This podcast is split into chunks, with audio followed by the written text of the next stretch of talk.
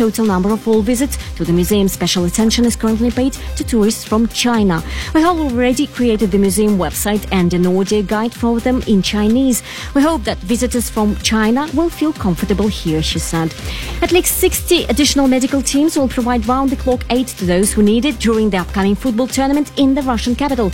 According to Irina Pagonchenkova, the chief medical officer for the period of preparation and holding of the FIFA World Cup in Moscow, from the point of view of providing medical care, the city is perfectly ready to host the World Cup. All ambulance teams have undergone additional training and are ready to face an additional burden during the month-long football festival, she said. 60 medical teams have been organized in such a way as not to reduce the availability of medical care for the residents of the Russian capital. And finally, a cat nicknamed Achilles has predicted the outcome of the opening match between Russia and Saudi Arabia this Thursday. The white feline, who lives in St. Petersburg Hermitage Museum, was given a choice between two bowls of cat food, marked after the two teams opening the tournament on the 14th of June. Achilles opted for the one displaying the Russian flag. Last year, Achilles was right about the outcomes of three out of four Confederations Cup matches played in St. Petersburg, including the opening and the final games. This time around, the cat is set to predict the winners and losers of seven football matches due to be held in his native St. Petersburg. On the 15th of June, Morocco's team will take on Iran. On the 19th of June, a match will take place between Russia and Egypt. On the 22nd of June, a game will be held between Brazil and Costa Rica. And finally, on the 26th of June, Argentina will take on Nigeria. St. Petersburg will also hold two playoff games and a match for the third place. Weather. Let's check the weather in some of the host cities of the World Cup in Russia. 26 degrees Celsius in Rostov-on-Don, 13 in Ekaterinburg, 15 in St. Petersburg. It's nice and sunny here in Moscow, plus 17. It's five points out of t- possible 10 on the roads this hour. According to our interactive map, a drive to and from Sheremetyevo Airport is about an hour each way.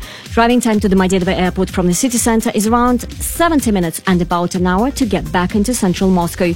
Driving time to Vnukovo Airport is under an hour each way. That's all the news for now. Valeria Pakova in the studio. Stay tuned for more. Capital FM. Moscow. Capital Sports. With Alan Moore. Good evening, listeners and viewers as well who are watching us online on our live stream on capitalfm.moscow. Uh, folks, okay, so it is less than 24 hours to go until the greatest ever sports event kicks off. And uh, of course, it's kicking off in Luzhniki tomorrow.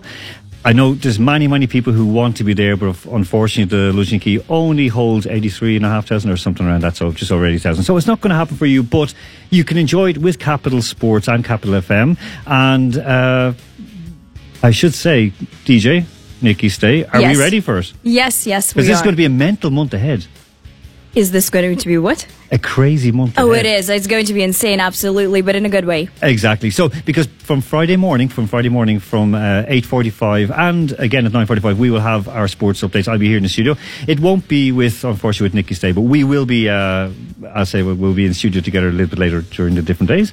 Uh, I'll be with the breakfast crew, and uh, yeah. So you have your main, main, well, Mainland Europe's number one radio sports show or English language sports show. My God, it's just been a rush today because everything is going off. We have all gotten our accreditations, we've all gotten our tickets, and we're ready to roll. So straight away, we have uh, some very interesting news. It's not, of course, uh, the Spanish coach being fired after well, he was taking up the Real Madrid Madrid job. It's not anything like that. We are going all the way to Chisinau or Chisinau in Moldova. We're going to speak with the executive director for Lokomotiv Moscow, uh, Alexei Kuricek. Alexei, how are you doing?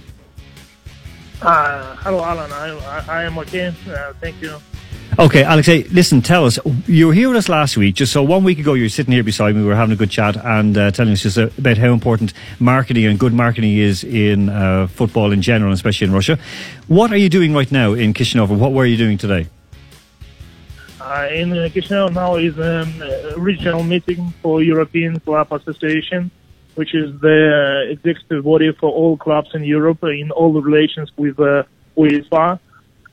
And uh, here we discussed the perspectives of uh, European competitions after the 2024 year. So you see, we discussed here the marketing of the European football uh, after six years. So it's really nice to discuss it in advance instead of just uh, tomorrow. So listen, What Ale- going to be. Alexei, I mean, uh, that's, uh, I mean, we need more forward thinking in sports in general, especially in football. But um, was there anything mentioned about the expansion of the Europa League or the Champions League? Uh, no, it's not. A, we, do, we don't discuss about the expansion. The expansion league is going to be uh, 32 clubs, clubs. But the uh, European Club Association and UEFA they think about how to strengthen the Champions League and Europe League, and also to strengthen all European competitions, and also to increase the value of both tournaments, and also to increase solidarity payments to, the clubs from minor league. So, I mean, on, on that, I mean, uh, I've seen, like, you know, say Cork City from Ireland, who will be playing in Champions League this year, just be, you know, as a solidarity payment, they're going to receive uh, 800,000 euros. Um, how important is it to increase those payments, the, the trickle down effect to smaller clubs in Europe and smaller countries? Uh, you know, you is is about the sustainability of football in whole Europe. So that's why it's really important to increase the payments to the minor clubs. And here, most of the clubs are from the former USSR countries. So Georgia, Moldova, Belarus, uh, Latvia, uh, Estonia, etc. And of course, for them, the money which are coming from the UEFA are really important for their business. Uh, listen, Alexei, um, give us an example. What what kind of like issues are facing? Uh, because of course we have like you know they're talking here yesterday and today in the Congress uh, about the revenue for uh, FIFA falling by point like four hundred million. What what are the big issues facing the smaller countries and say form, former uh, Soviet Union countries? Uh, you know, the, the, the, the money because they don't have a huge in the market. So, and that's why they rely on the money from the, the European competitions. And also they're facing the challenges regarding the marketing value of the uh, championships. Uh, is is will there ever be a chance, say for example, that there be kind of like a split east-west in European competitions to try and you know maximise or to assist some of the, the smaller nations in Eastern Europe? Uh, I'm not I'm not sure that it will happen because filed the federation for the all European countries. Okay, that's a, no. Listen, actually, we're, we're going to let you go, and because I know you're flying back to Moscow tonight. So, um, last little question. So, you're you're away in Moldova, but is there a bit of football fever going on down there as well?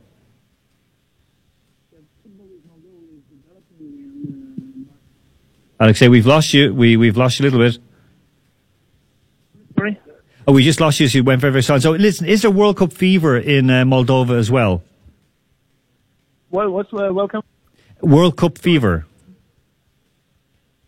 Uh, sorry, Alan, I, I, I, don't understand. I understand it's, it's, uh, it's not uh, easy to, to, to listen because it's far away from Moscow.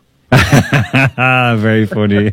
listen, okay, you got what I meant anyway. So listen, uh, tomorrow night's game. Uh, last week we said, okay, let's let's stop complaining about uh, Mr. Cherchesov and the Russian team and so on, and let's get behind them. So, what do you reckon? Give us a result for tomorrow night. Uh, you know, I'm going to to the, the stadium and to support our team and hope uh, we will go next round. Okay, that's the most important thing. Alexei, thank you very much, and we'll see you back here very, very soon, and safe yeah, travel back. You, thank Thanks, bye Alexei. That, of course, was Alexei Kiricek, the executive director for Lokomotiv Moscow and a good friend of the show. And, uh, of course, he is, you know, he was down there discussing how to improve football in Europe and especially in the smaller nations like my own home country, Ireland. So, to discuss that and a lot, lot more, and especially discuss the World Cup, we have two guests uh, right away in the studio because we have a, a bumper, bumper show today. We have voices from all around the world, uh, all around Russia, and, uh, yeah, lots of phone calls as well to get through. So, first I'm going to introduce to my right, nearest to my right, within striking distance if he says something wrong, we have uh, Mr. Ruben Joseph. He is a senior reporter with The Week magazine in India. Ruben, how are you doing? I'm doing good. So this is your first World Cup, correct? First World Cup, yes. Okay, all right, we'll come back to it in a second. And sitting a bit further away, I'll have to stretch across our Valeria. You'll have to slap him there. Our news uh, newscaster Valeria will have to hit him. So uh, we have uh, another good friend of the show and someone who's always an interesting speaker. So Nikita Osokin, who's a senior research fellow at the... Tell us at the Center of Strategic Sport Research, the longest name you'll ever hear. Exactly, and I can't say it because I have to take my teeth out first. So, Nikita, um, listen, this is your first World Cup to visit, correct? Yeah, it is. Finally, I'm here. so, okay. So, we're going to kick off uh, first. I'm going to straight away uh, with with uh, Ruben. So, what are your impressions so far of Moscow since you've arrived? Moscow's been pretty good, actually. I um, I didn't expect uh, this sort of festivity over here, but especially around Red Square. So, it's actually been pretty fun.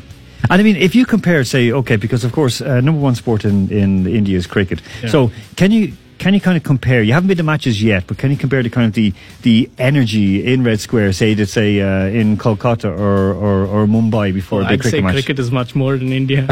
okay, so it's more fun. All right, Nikita. I mean, okay, so you're a Muscovite, but you've lived a long time in Indonesia. But listen, um, what, what what are you feeling right now here in Moscow? What, what's the energy like for you?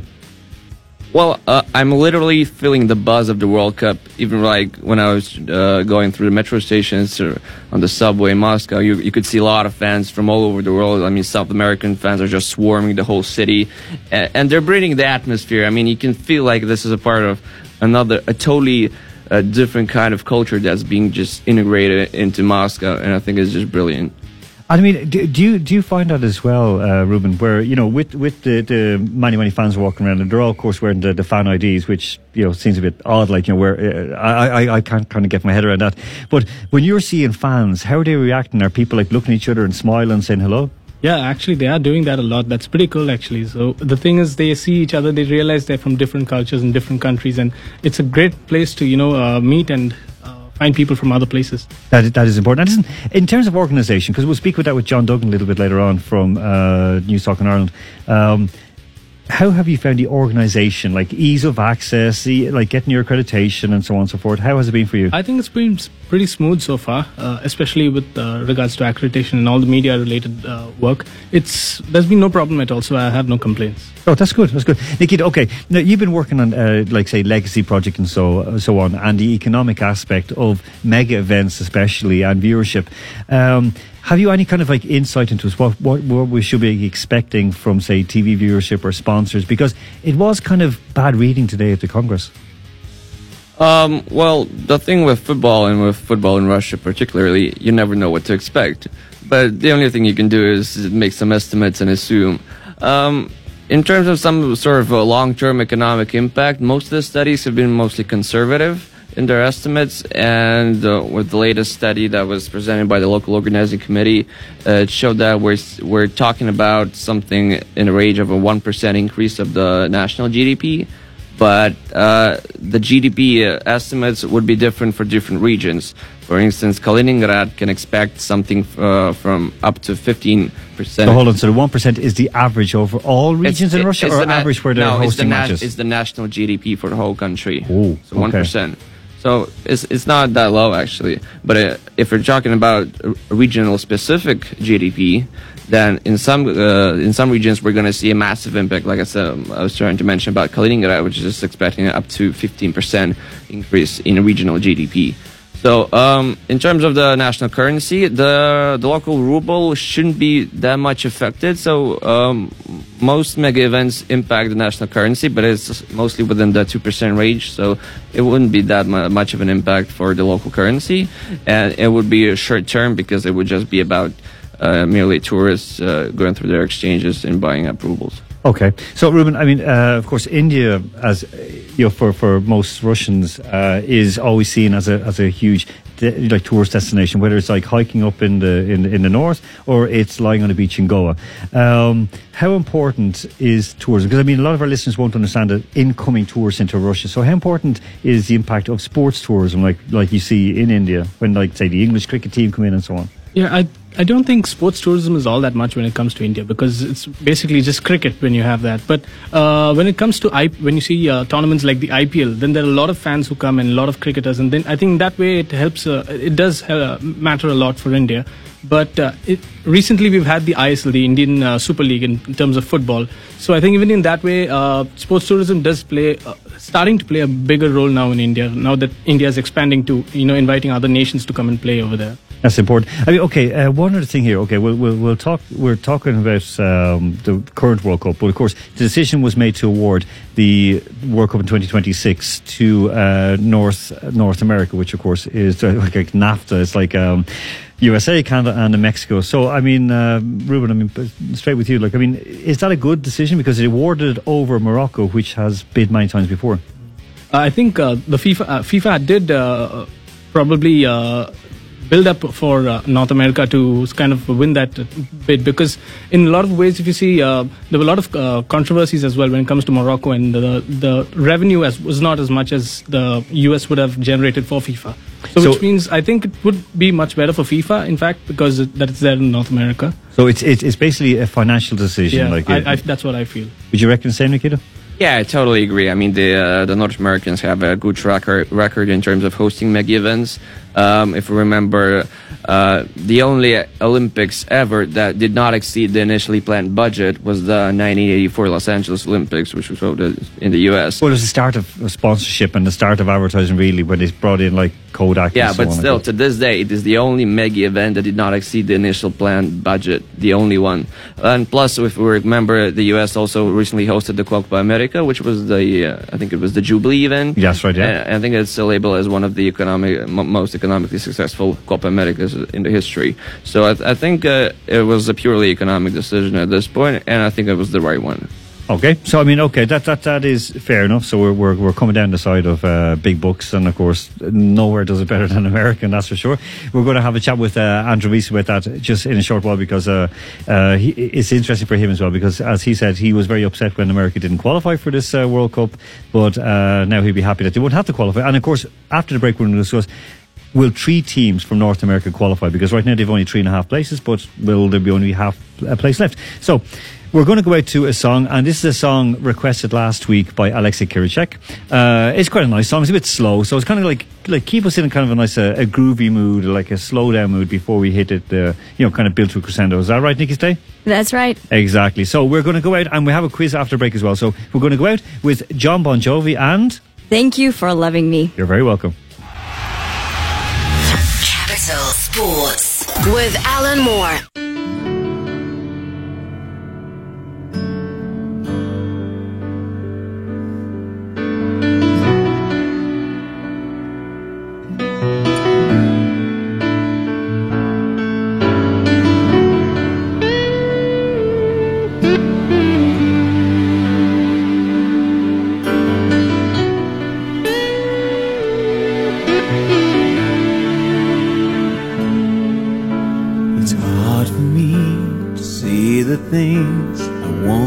Wanna say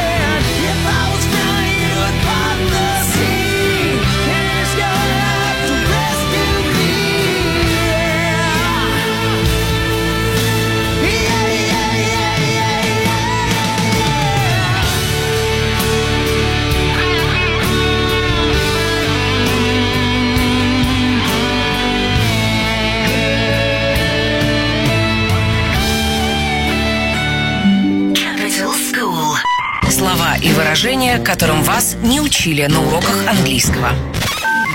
Strobe. Strobe. Объясняет коммерческий директор рекрутинговой компании Люк Джонс, Лондон, Великобритания. Строп. Э, Это британский сленг. Если ты в плохом настроении, сдулся, мы говорим типа cheer up, типа don't be so stroppy. Вот, очень хорошее выражение. Именно если человек, типа, ну, смотришь на него и думаешь, грустный парень. Strobe. Strobe. Capital School.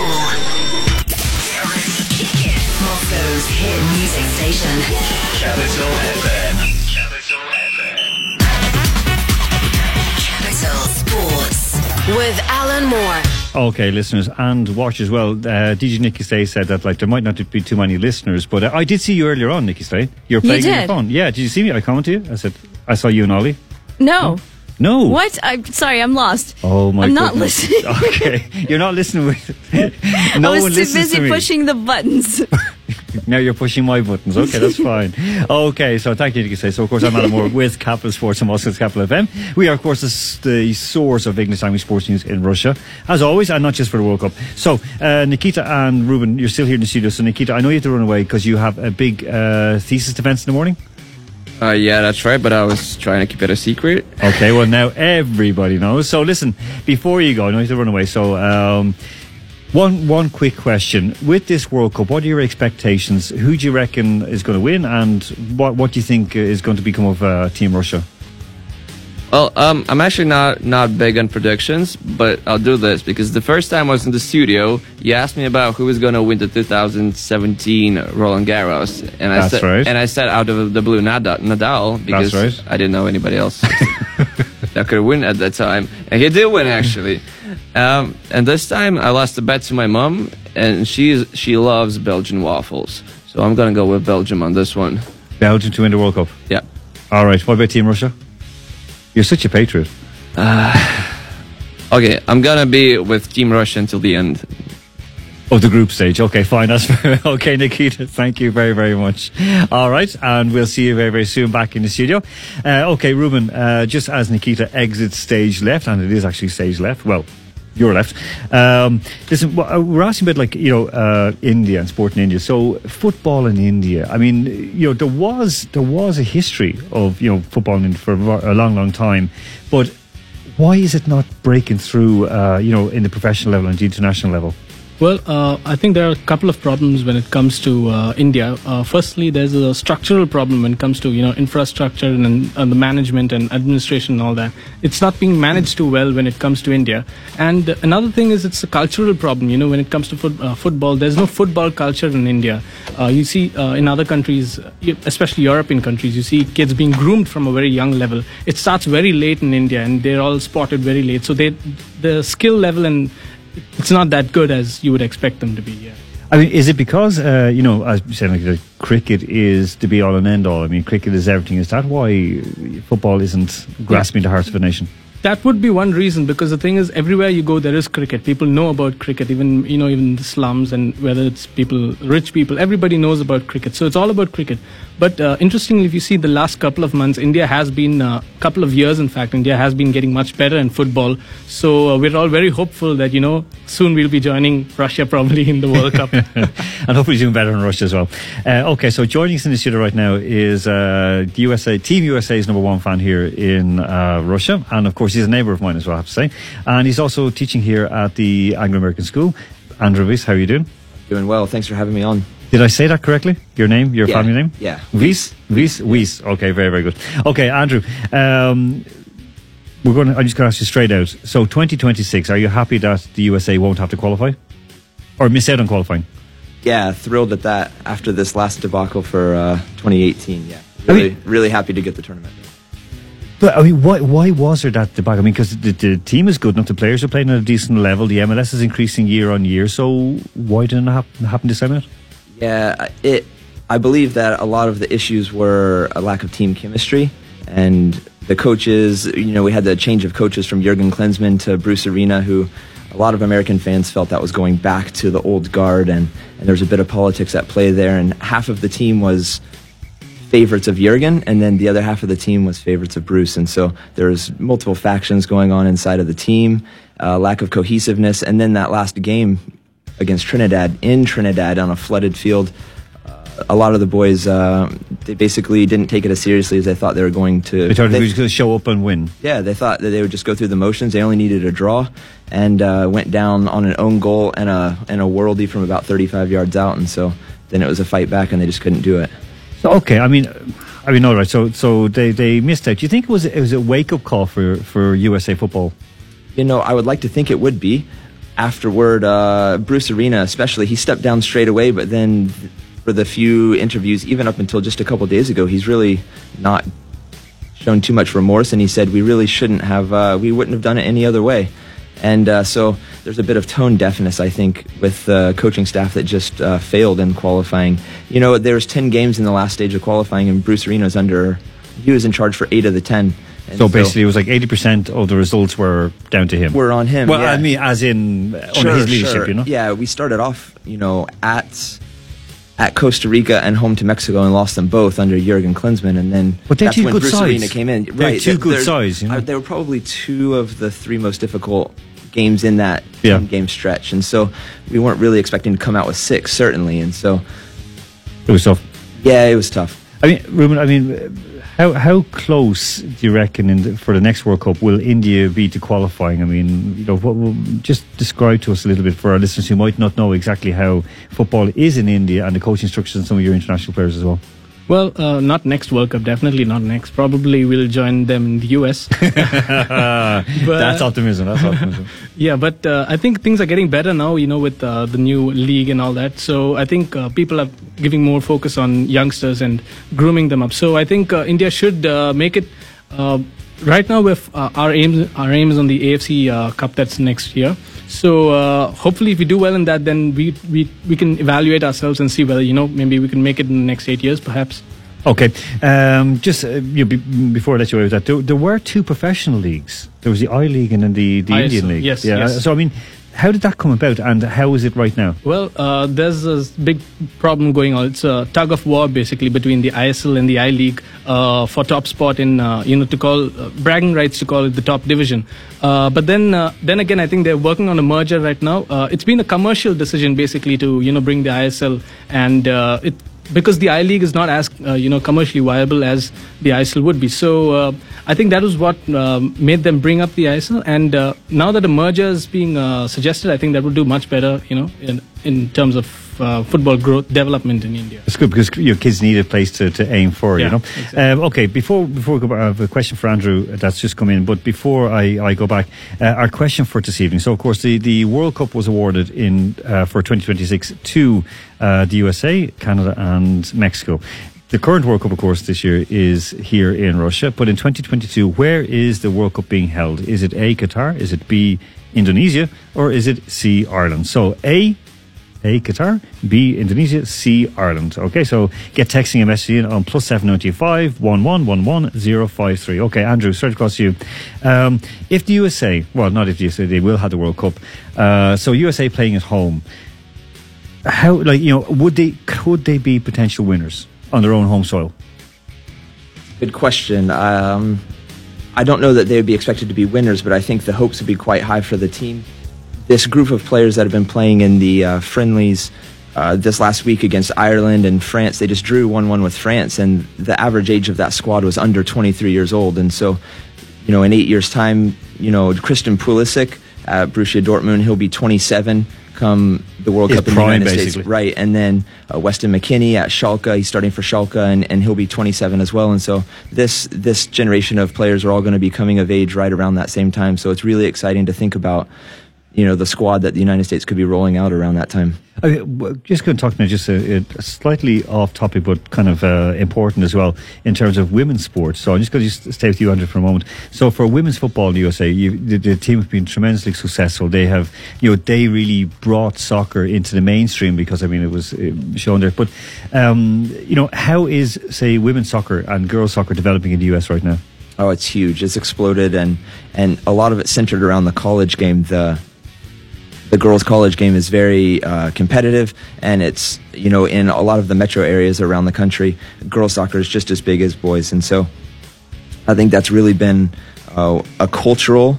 Uh, it's it's fostered from the from really early age, and so um, girls love to play soccer, and they see especially you know the heroes like Mia Hamm and Michelle Akers from uh, 10, 15 years ago, and so those are the players that they sh- they strive to be, and and that that's really those heroes, those girl heroes early on have really fueled the sport for girls in soccer. Now, just hold on to the thought about college sports, so we'll come back in a second with that. Uh, Ruben, same for you, because I mean, there have been some you know breakout female athletes, not well, from tennis like Sania Mirza and so on, from uh, India. But in terms of football, how is ladies' football or women's football uh, there? Um, nowhere close, actually. It's actually rock bottom, in fact, for Indian uh, women's football because uh, there's a lot of attention being given to men's football right now, but absolutely nothing to women's football, and that's actually pretty sad. So uh, there have been a lot of uh, you know talk on social media to uh, bring them up as you know support them as much as the men, but uh, unfortunately that's not happening. Uh, well, uh, So, I mean, in, in, in terms of other women's sport, I mean, are there, are there, um, you know, you know, are there efforts being made to try and raise it up in other sports, like in tennis, or, Yeah, or is it other- just? yeah, in other sports uh, like say badminton and tennis and all of that, there's definitely a lot of uh, women who are being uh, you know encouraged to play and all that. So uh, and especially even even wrestling for that matter. So uh, I mean, boxing was very good. Yeah, Mary Kom. I mean, I mean, the- she was a, Exactly, a, multiple medal winner. So there, there is efforts being made to try and push women's sports. Definitely. Um, and back to you, just in terms of college uh, sports in the US, because it was always seen as a uh, let's okay, we'll call it football, but not you, you not not not gridiron, but like say soccer.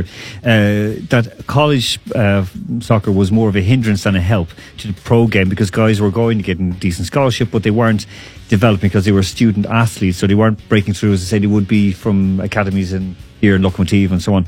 Um, has that changed in the US, or is it still the same? slowly, slowly changing. Um, you know, as a, growing up in the United States, if you're playing youth soccer, the goal is always to get a soccer scholarship, not to go pro. And so I, that's been a big hindrance for the game, but that's slowly changing. And even the NCAA, the um, athletic body of college sports, they're working to change it. And they're actually, they've put forth a proposal to make soccer season a year long sport. And so they've recognized that. It was makes- an autumn sport, wasn't it? It's A just in the sport, autumn. yeah, Yeah, yeah. it's, it's uh, just like a three month long season, and then Whoa. there's dead periods outside of that, so the Whoa. team can't even train. And so it's a backward system to funnel in players. eh, You know, the best players, the brightest players in the country into a three month season, and then they can't train outside of it. And so, yeah, it's changing. I don't know if that proposal will even go through in the NCAA, but the the positive is that the the powers that be recognize that it's an issue, and you know now you're starting to see the best players in the country leave. You know, like Christian Pulisic uh, went to Dortmund. Uh, Bobby Wood left Hawaii when he was 15 to go to Germany, and so these boys recognize that the best way to develop is to get into Europe right But now. But are they the outliers, Andrew? Because I mean, Yes. it's the same like with India. I mean, uh, there's been one Indian player playing, eh, or there was one Indian player playing in England a long, long time ago. One Indi- international. I saw just his name uh, escapes me right now. Sunil Chhetri? Yes, yeah, yeah. So he played in the second division or third Yes, division in England. So, third division, yes, yes. Um, I mean, with the huge big diaspora, the Indian diaspora in the UK, for example, why are they not coming through? Because they're coming through in cricket. Um, I don't really know because I'm not, I know, I know. But i- i- is there is there a, like say a cultural thing where soccer is seen or football is seen as a kind of a lower sport or a lower level sport? No, definitely not. It's uh, seen as a more free sport, in fact, because uh, the thing is, with cricket, you have uh, there are a lot of restrictions, but with football, there's a lot of freedom involved. So uh, I think uh, football has a lot of appeal uh, in certain portions in India, not not pan India like cricket. Uh, when it comes to people in England, uh, I think they're probably just going just to watch the games and not. Probably- and I mean, I know that in uh, say in Goa, like where the, there was a, the Portuguese colony, that football is very very big. Like Yeah, coach, yeah, like, so it's very. Goa, Kerala, and the northeast especially. the northeast. Uh, Andrew, I mean, like, from where you're from, I mean, your your team is Atlanta, so they're playing the MLS, correct? And so, uh, I mean, uh, how how big is football in the MLS or in, in, your region in, in Georgia? Atlanta is one of the hot spots, I'd say, for youth soccer in the United States. It's a metro area of almost 6 million people, right? And so it's a big area. The weather is conducive to playing soccer year round, and so um, it's a big youth soccer area. And there was a another team, professional team in Atlanta called the Atlanta Silverbacks. They did And- play- I played him in the AL a long, long time ago. Yeah. yeah, and so they were they had fairly strong fan um, support, but when Atlanta United came along, that's really what has caused uh, the professional soccer passion, I suppose, in Atlanta to The explode. blossom. Yeah, Excellent, excellent. Okay, so we're going to go to a break. So again, that question, so the 2022 World Cup, is it being held in A, Qatar? Is it held in B, Indonesia, or C, Ireland? Plus 7925 1111 053. Now, Ruben, you're going to leave us right now, um, but you will come back to us, won't you? Yeah, You jump back in. Okay, great. And you enjoyed yourself in our studio. Like, yes. I mean, it's always wonderful. We've got Nikki stay here, and she like makes sure she pushes all the right buttons. Correct? Nikki? Yes, yes. By the way, we do have uh, an answer. Okay, so we'll, we won't announce the answer just yet because if it's the right one, don't tell it on air. We can't tell on air. Okay, uh, okay. So we are going to go out to uh, Andrew's staying with us. Ruben's going to leave us, but we're we're going to go out to a song that kind of we're, going to redeem Will Smith a little bit, a little bit because his World Cup song. I'm not even going to mention the name because it's just absolute dross. It's terrible. Um, I really, I mean, it's just gone down the tubes. However. I've liked him since he was the Fresh Prince. I've liked him when he was with DJ Jazzy Jeff and the Nightmare on Elm Street or My Street and so on. So let's warm ourselves up. We had a slow song from Bon Jovi to start off with. Now we're going to like move a little bit. So this is uh, Mr. Will Smith and Getting Jiggy with It. Capital Sports with Alan Moore. Bring it.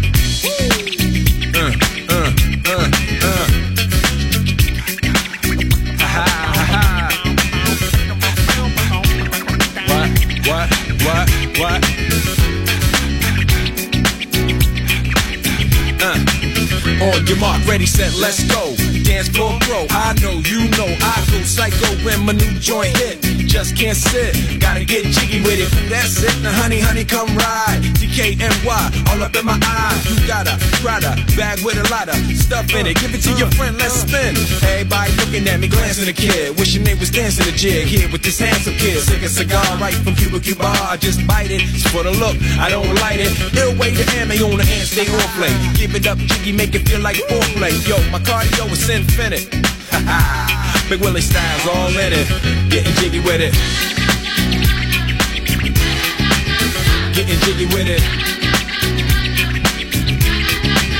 Getting jiggy with it. Getting jiggy with it. What? You on the ball with your kid? Watch your step, you might fall trying to do what I did. Mama, uh, mama, uh, mama, come close side in the middle of the club with the rubber dub. Uh, no love for the haters, the haters. Mad cause I got floor seats at the Lakers. See me on the 50 yard line with the Raiders. Met Ali, he told me I'm the greatest. I got the fever for the flavor of a crowd pleaser. DJ play another from the this Your Highness. Only bad chicks riding my whip. South to the west, to the east, to the north. Bump my hips and watch them go off, but go off. But yes, yes, sure. And you don't stop in the winter order. I makes it high, getting jiggy with them. Getting jiggy with it. Getting jiggy with it. Getting jiggy with it. 850 IS if you need a lift. Who's the kid in the drop? Who else? Will Smith.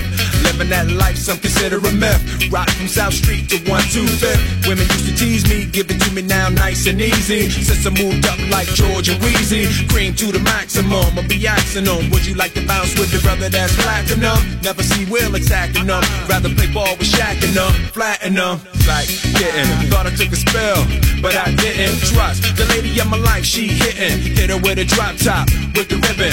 Crib for my mom on the outskirts of Philly. You trying to flex on me? Don't be silly. Getting jiggy with it. Getting jiggy with it. Getting jiggy with it.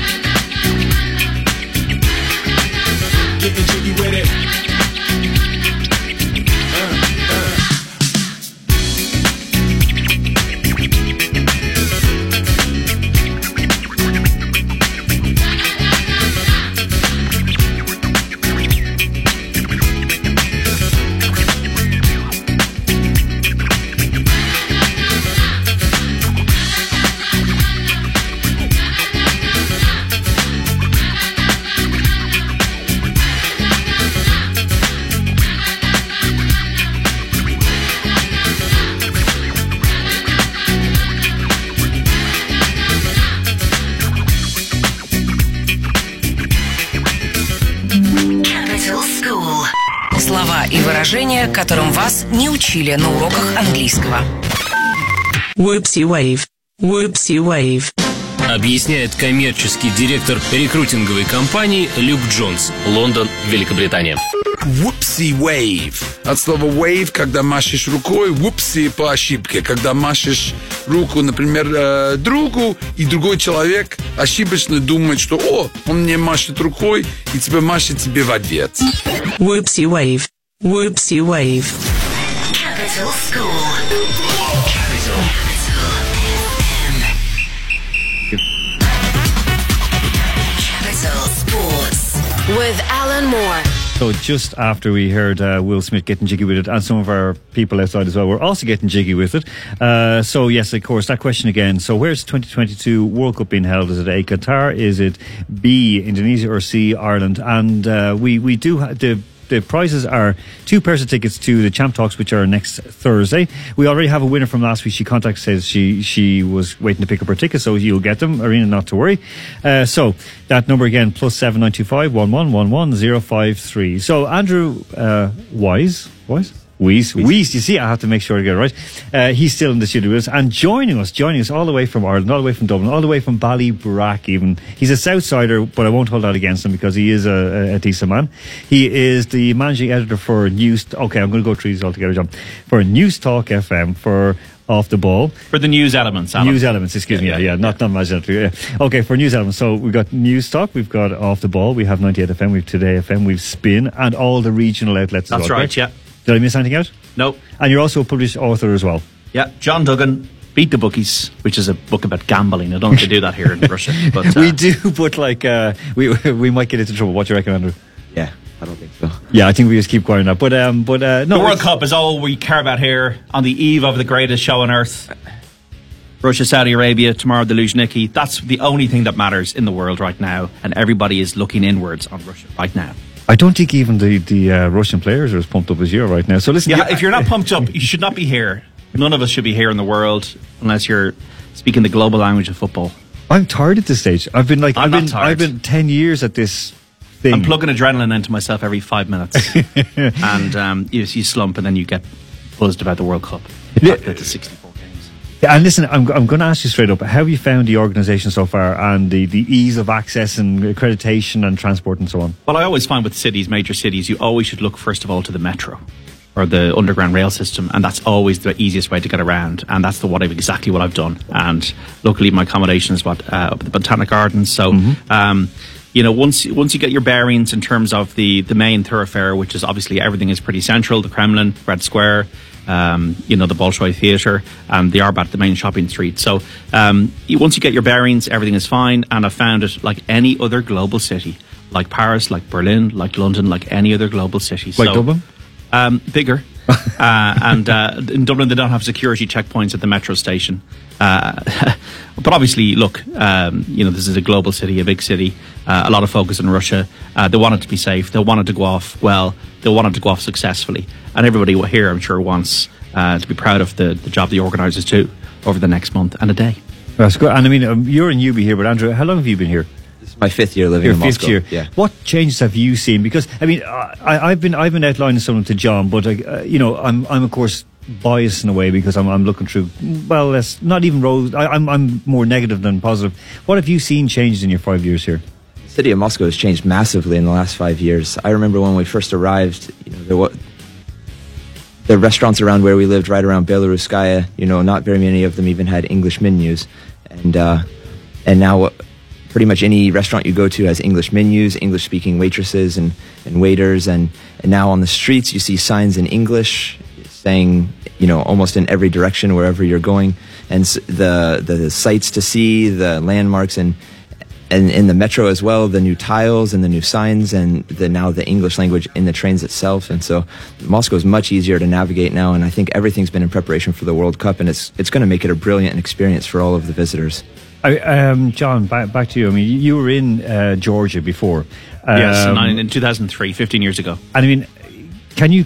Okay, can can you just like describe what it was like to hit Tbilisi? grim, very ago? grim. And I don't know if there was. I think it was it was uh, more democratized pretty soon afterwards. But I found it dangerous on the first night. There was um, you know, some of my colleagues were accosted and robbed uh, or attempted robbery. So um, that could have been a one-off, of course, but d- didn't find it very safe. I found it very um, just very Soviet. Uh, you know, obviously it was a not too long out of the um, the breakup with the USSR. So, look, I think I think the world has come on. I even remember the equipment I was using back then. I was using this thing called a Comrex machine, which is just taking ages forever to get anything sent down the line, and not not obviously the best quality. I was doing a Skype today, yesterday. I was doing a Skype video call near the Bolshoi, and. Um, because I'm writing this week, but I, I'm touching base with home, and um, just just the global technology has come on so much. Like even if you look at it, I mean, I, I got an iPhone uh, X for work recently. Like even comparing that to a six, like it's just no comparison. So things are moving at a very fast pace. That I think Russia's just just a part of that now. And that's a plug for iPhone and Apple, but uh, we'll let that go. Uh, Andrew, I mean, you, you're you've got tickets, of course, for for, um, for for the World Cup. Where are you going to go, and what are you going to see?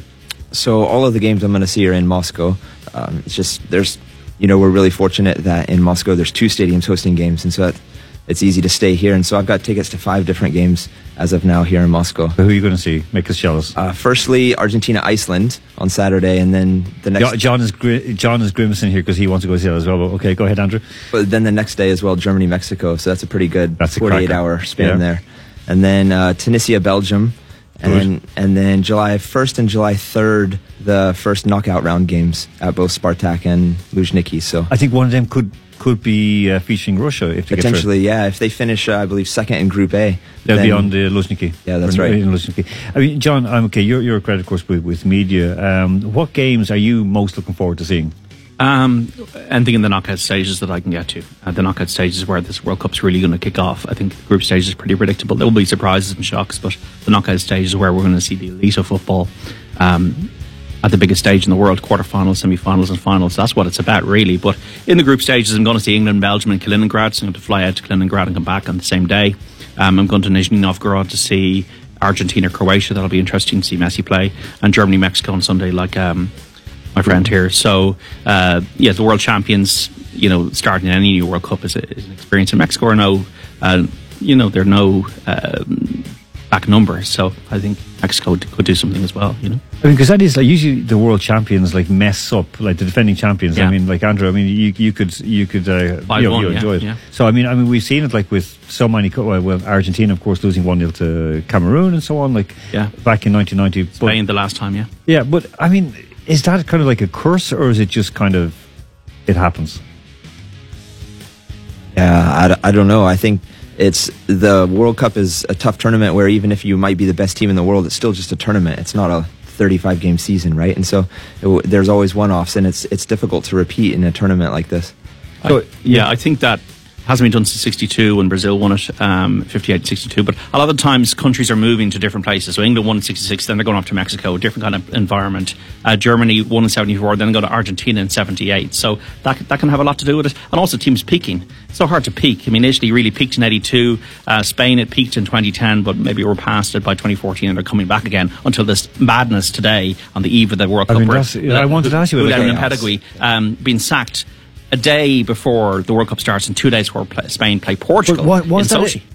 why, was that? Because I mean, it was it was agreed beforehand that he would, after the World Cup, step down and take over the Real Madrid team. But then they announced it before the World Cup starts. I mean, that that just seems. Was it was it Real Madrid playing silly buggers? Was it Well, Real Madrid, I, I think Real Madrid have a lot to answer for here. Um, they didn't tell the Spanish FA. If you, if you believe the Spanish FA um, and their and their man, you know, so I, I think they were told five minutes before, and I just think that Real Madrid, Luis Rubiales, that's his name.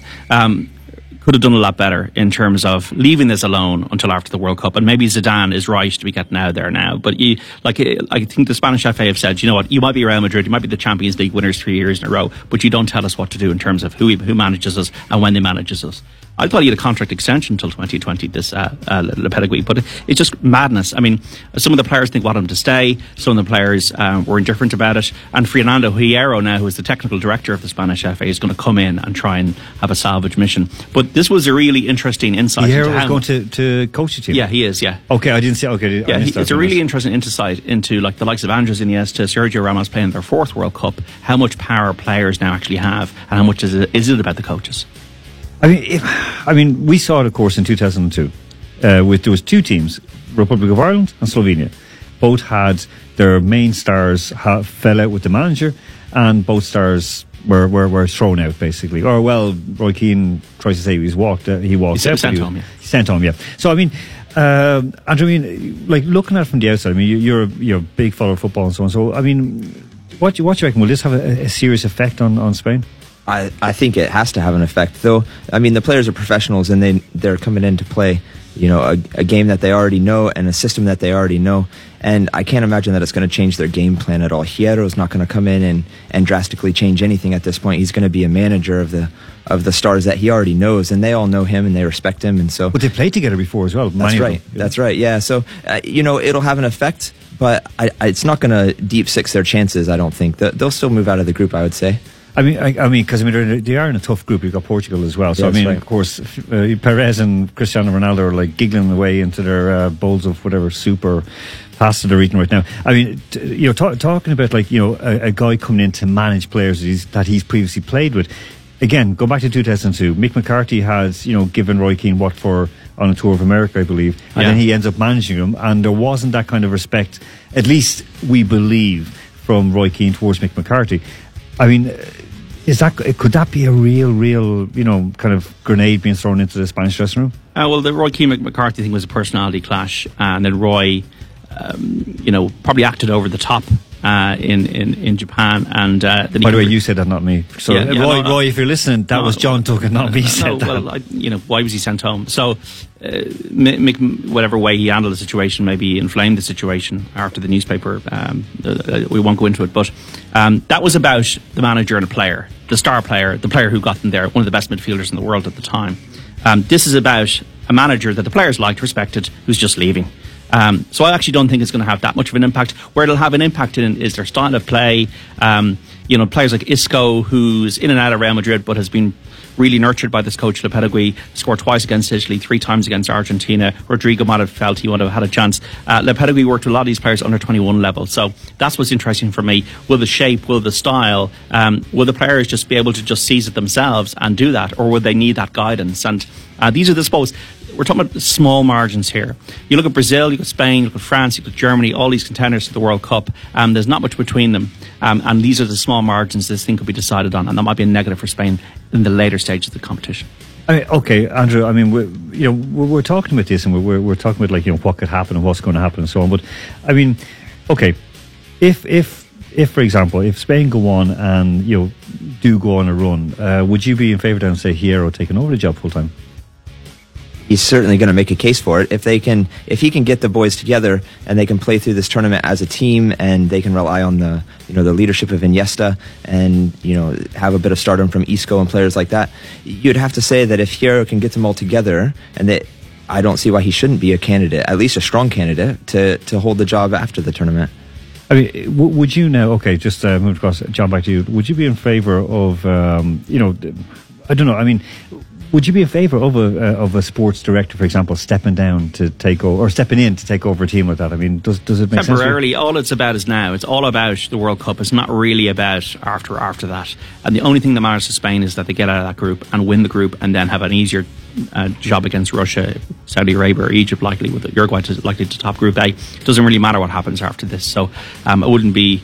Who knows where Spain are going to be on Friday night if Portugal beat them after all this? And, and if Portugal beat them, they're not going to blame it on tactics. They're not going to blame it on the fact that Portugal played well. They're going to blame it on this controversy. Will they blame it on Perez? Um, because I mean, I'm, Yeah, I think- the Real Madrid players. Yeah, I mean, yeah, well, well, yeah, it's it, like well, I wonder how the likes of Gerard Piqué, uh, and Jordi Alba would would feel. So that's a, that's a, an interesting point, but. You know, Real Madrid is a club that I think is it's got a lot of issues, and it's it, Real Madrid. Anybody would want? Why would Zinedine Zidane want to walk away from Real Madrid? three, And that- three Champions Leagues in a row. yeah, like, that, that would say to me that Real Madrid is a club that's going to be going into transition. And you know what? Lopetegui could be sacked after six months at Real Madrid. And what would he? What would he be looking back at then? I could have managed Spain in the World Cup. Who knows how they're going to perform? And I think it's a risky move from a man who didn't do well at Porto, who was linked with the Wolves a couple of years ago and nearly took the job at Wolves. Great ascension for him, but an ascension will it be built on sand? We'll only And- find out at one time. and unbeaten, I think, in in, in Yeah, charge of Spain. Yeah, in, at youth level. Um, I think he lost maybe one game at youth level, but unbeaten in the qualifiers. And, and the seniors, yeah, of course, senior level. Yeah, unbeaten in the qualifiers. But Spain have not been beaten in the qualifiers since 1993. So that could be a Oh. bit of a false uh, mirage. So, look, it's it's it. These things are just it's it's the it just it's not an ideal preparation. And what you want, at, at, like look at Brazil. Brazil have an ideal preparation going into the World Cup. Germany have an ideal preparation. Uh, France. Maybe not the ideal preparation because we're not sure if Deschamps knows his best team. Argentina have not had an ideal preparation because they have three coaches in qualifying and Sampaoli is only in a year and he's been changing formations and changing systems. England, to be fair, have had an ideal preparation. So you're looking at preparation, you're looking at the groups that the teams are in, and you're looking for momentum as well. Okay. So, uh, before you head away, because we're going to break in a moment, so Andrew, I know you're going to have to, to leave.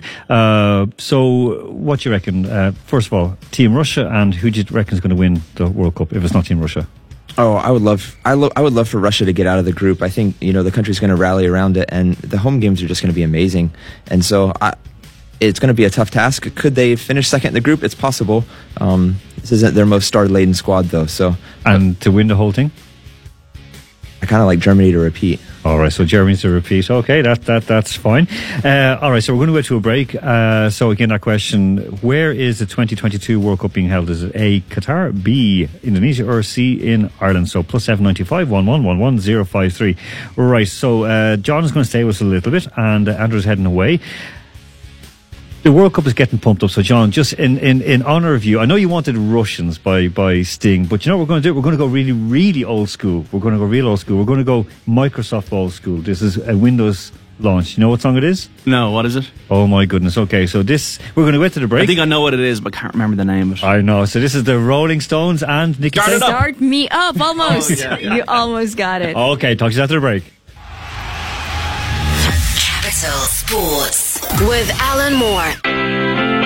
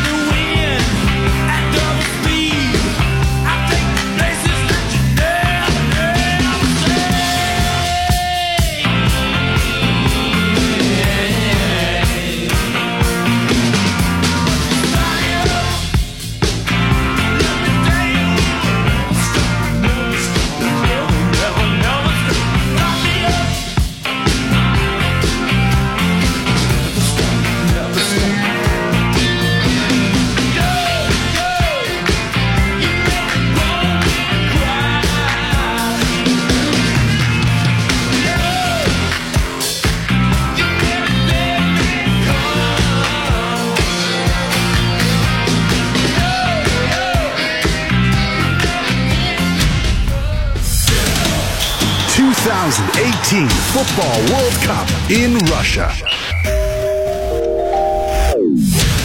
One day left. The latest news now.